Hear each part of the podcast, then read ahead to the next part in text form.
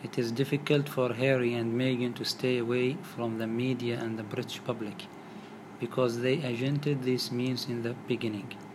The couple previously relied on the royal rota to gain access to the media, but in their new approach, they do not want to participate in it.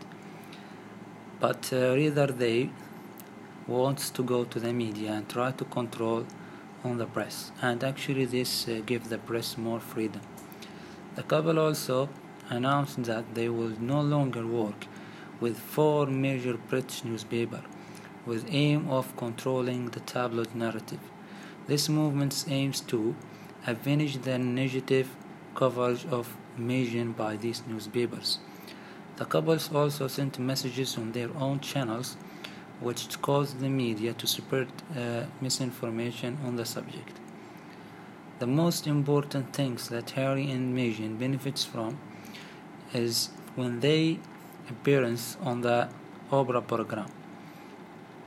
They actually wants to uh, makes lots of uh, millions of people watch them when they appear in the Oprah program and they get famous and uh, market themselves on this program. Some newspapers said that Harry and Meghan are doing media strategy closer to Hollywood stars, and their website indicates that they will not or they will can uh, connect with their followers via social media and will only allow access to reporters who do not report rumors and who only share that they called objective news uh, reporters.